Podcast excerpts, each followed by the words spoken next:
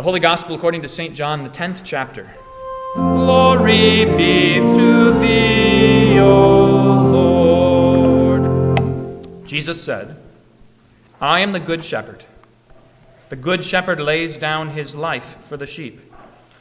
He who is a hired hand and not a shepherd, who does not own the sheep, sees the wolf coming and leaves the sheep and flees, and the wolf snatches them and scatters them.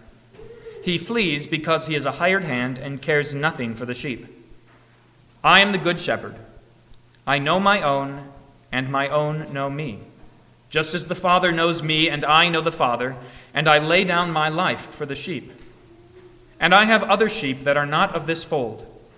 I must bring them also, and they will listen to my voice. So there will be one flock, one shepherd. This is the gospel of the Lord.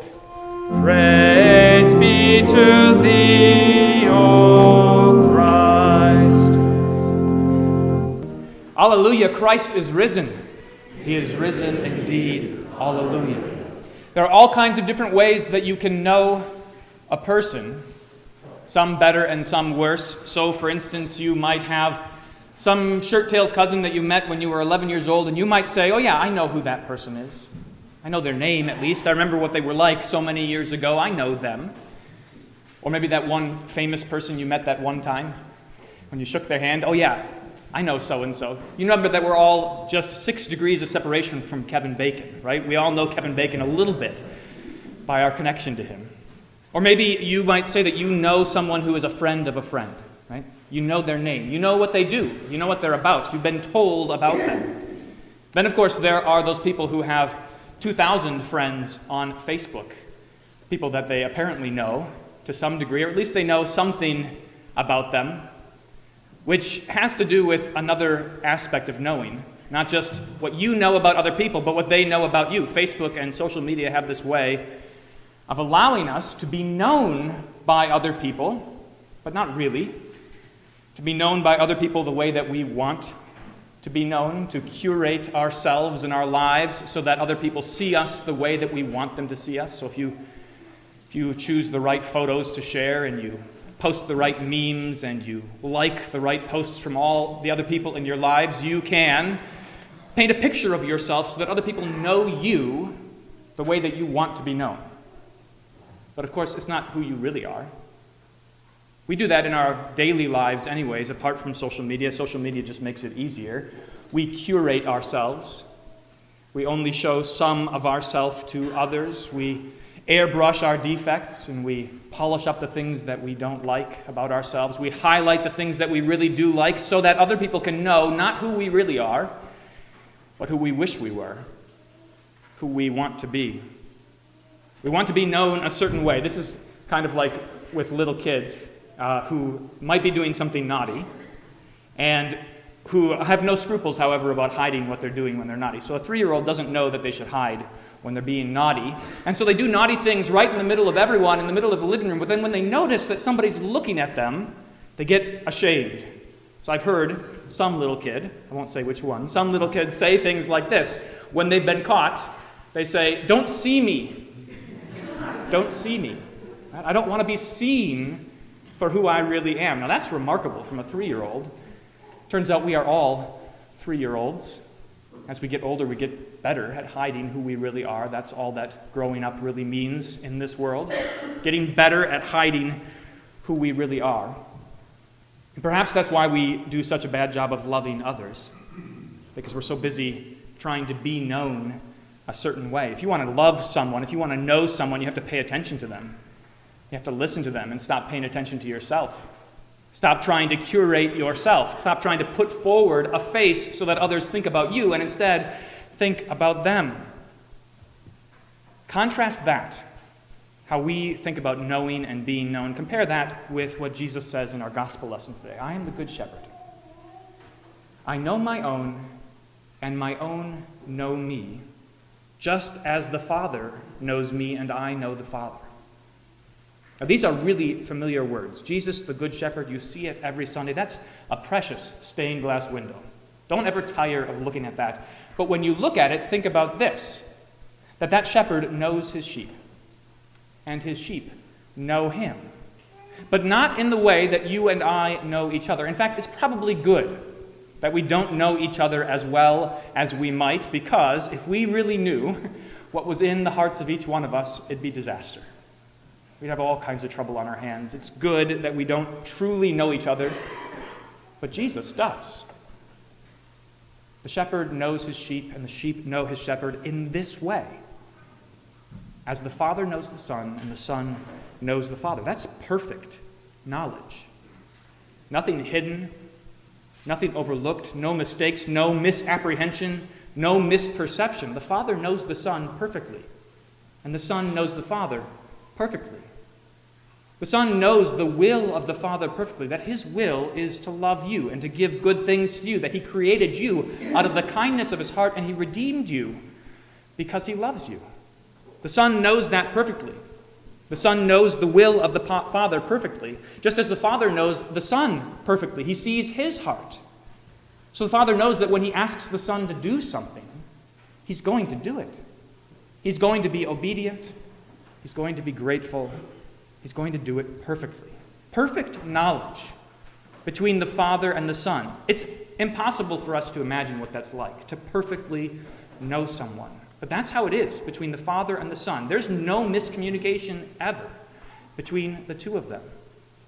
And that works for them, especially for this reason, because their hearts are perfect. The Father's heart is perfect and the Son's heart is perfect. There's nothing for either of them to hide from one another. No shame, only perfect love. What a joy that would be. Like Adam and Eve standing in the Garden of Eden, loving one another perfectly.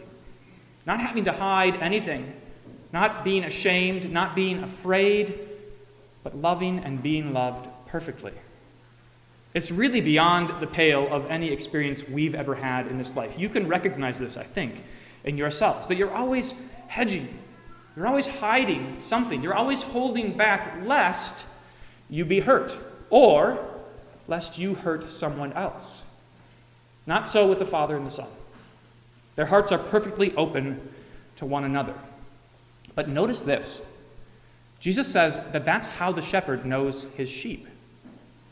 Nothing hidden, nothing out of the light, perfect knowledge. The shepherd knows his sheep perfectly. Now, what's striking, of course, is that the difference here is that the hearts of the sheep are not perfect, the way the heart of the Father and the Son are, the hearts of the Father and the Son are perfect. The sheep have miserable, awful, stinky, dirty, dark hearts. For the shepherd to know his sheep is, to not, is not to know something beautiful, not to know something lovely, not to know something perfect or desirable. For the shepherd to know his sheep is to know those sheep who Ezekiel named the lost, the strayed, the injured, the weak, those who have run away. The shepherd knows his sheep perfectly. Now, he knows his sheep. Jesus knows you not based on what you do. So lots of people think that their lives are what can be seen on the outside. So if you do good things, then when the good shepherd looks at you, he's going to say, Hey, you're a great sheep and I love you. But the shepherd does not merely look at the things that you do to know you, he looks at your heart. He looks inside of you. And what he sees there is what no one wants to admit. Jesus says, He explains to you what's in your heart. He says, out of your hearts, out of the hearts of men, come all kinds of evil. That is the source of evil. The hearts of men that love things that are opposed to God and His good will. When the shepherd looks at your heart, that's what he sees. That's what he saw from the moment Adam and Eve fell into sin. Pay attention. Because if you examine your heart and you do not see evil, if you examine your heart and you think that it's just fine, or at least it's better than most, and it's okay, then you have not listened to the words of the shepherd. You have not heard his voice. He says, Your heart is dead. Your heart needs to be remade. The heart that you were born with is cold and hard as stone. That's what's in the heart of men. And that, that is what the shepherd sees. That is what he knows about his sheep. When he looks at your heart, he does not see perfection. But this is why the shepherd is good. He's a good shepherd not because he's morally good, like he always does the right thing, not because he's especially skillful at corralling sheep. He's good because when he sees your awful condition, when he sees the strayed and the lost and the injured and the weak, when he sees the darkness of your heart, he does not recoil. He does not turn away in disgust. He doesn't hide his face. That's what we are inclined to do when we see something awful. And it's a good inclination for the most part. When you see something disgusting, you turn away from it, you recoil, you feel awful about it, you want nothing to do with it. But that is not what the Good Shepherd does. When he sees you miserable and afraid, when he sees you lost and condemned, when he sees you in league with the devil and already lying in your grave, he does not turn his face from you. Instead, he lets his countenance shine upon you. He turns towards you. The lost and the straying and the injured and the weak, he goes after. He pursues, precisely because he knows them. He knows that apart from him and apart from his love, they will never make it. You will never make it. He loves knowing you because it lets him save you. Now, when we get glimpses of these things in ourselves or in one another, we have the exact opposite reaction. So, when you see sin in your heart or in another person's heart, your inclination, our sinful inclination, is to minimize it. Maybe you've had these conversations with somebody. Somebody is unloading themselves, right? They're, they're guilty about something and they've told you what they've done. Our inclination is always to make it seem smaller than it actually was. It's really not a big deal. That's okay. Everybody makes mistakes. Everybody has trouble. Everybody's weak. It's okay, it's not a big deal. That one doesn't really matter that much. Or when somebody is suffering grief or sorrow, we think about ourselves so often and how uncomfortable it makes us feel. And so we try to say something or try to find something to say that softens the impact on us, not recognizing that this person is suffering. And there's nothing you can say or do to end that or to stop that. And in the worst case, we just turn away, we recoil from the ugliness, from the misery. We walk on the other side of the road like that priest and that Levite because we cannot bear the sight of something so awful. That's how humans, sinful humans, react to the misery that Jesus sees in our hearts, which he does not flee from, but which he draws closer to. He's the Good Samaritan the enemy of that man who's lying on the side of the road, who does not walk on the other side of the road, but comes close and pours oil and wine on him and binds up his wounds and covers all of his weakness. He's not ashamed to be with him. He's not ashamed to get dirty, to touch him, to heal him. He's not ashamed to pour himself out for this poor man. That's how Jesus is for you and for me. He's the good shepherd to this point that he lays down his life for the sheep. What shepherd would do that? By all accounts, by worldly accounts, that's not a good shepherd. That's a dumb shepherd who would lay down his life for the sheep. But our shepherd is good. And his goodness is in this that when he sees your heart and he knows you, he draws closer. And he pursues you. And he follows you. And he speaks to you. He calls to you so that you can hear his voice and draw near to him. The Good Shepherd lays down his life for the sheep. He doesn't love you in the way that we tend to love one another, merely for show. Jesus is not thinking about optics, he's not thinking about how things appear. He's not pulling up close to you and taking a selfie and then posting it on Facebook so everybody can see what a nice guy he is. He's not asking what your love language is, how you really want to be loved. He's asking, what do you need? What do you need but forgiveness and life and salvation? What do you need but His heart open to you, His blood poured out for you, and so He does it. That is what makes Him good. It's unbelievable. What is it like to have someone on your side in that way? We have so little experience of this in our lives. It's hard for us to imagine. And that is why it is so important that we hear Jesus' words, because he insists, This is who I am for you. I am not like other people. I am not like other shepherds, least of all am I like a hired hand. I love you, and I'm laying down my life for you. He sets you free. He takes you in his arms and carries you so that you do not need to be afraid. This opens up your life in a way that nothing else could, to have the Good Shepherd on your side, to be his sheep, and to know and see his heart for you. After all, it's not just that the Good Shepherd knows you, but you know him. He has hidden nothing from you. He laid bare his heart for you on the cross. He said, This is all I care about you and your life and your salvation. You know him perfectly. When you see what he has done for you on the cross, when you hear his promises and his declaration of love for you, and that is what sets you free. It's what sets you free to follow in his footsteps. St. Peter talks about following the example of Jesus. And this is where the rubber meets the road in many ways for Christians, being sheep of the Good Shepherd.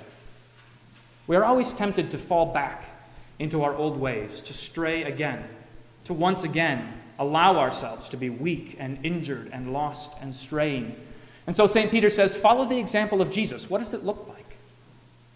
When you suffer, do not threaten. When you are reviled, do not revile in return, but instead, entrust yourself to the one who judges justly. To be the one who belongs to the Good Shepherd, to be one of his sheep, means that what anyone else thinks or says about you does not matter. Now, that may seem trivial. That may seem like good advice that you might get from some wise person in this world, but it is better than good advice. And it is more important than good advice. To care what other people think or say about you is to forget what Jesus has said about you. To measure yourself based on what other people think of you, how they judge you, how they appraise you, is to forget that the judgment has already been made.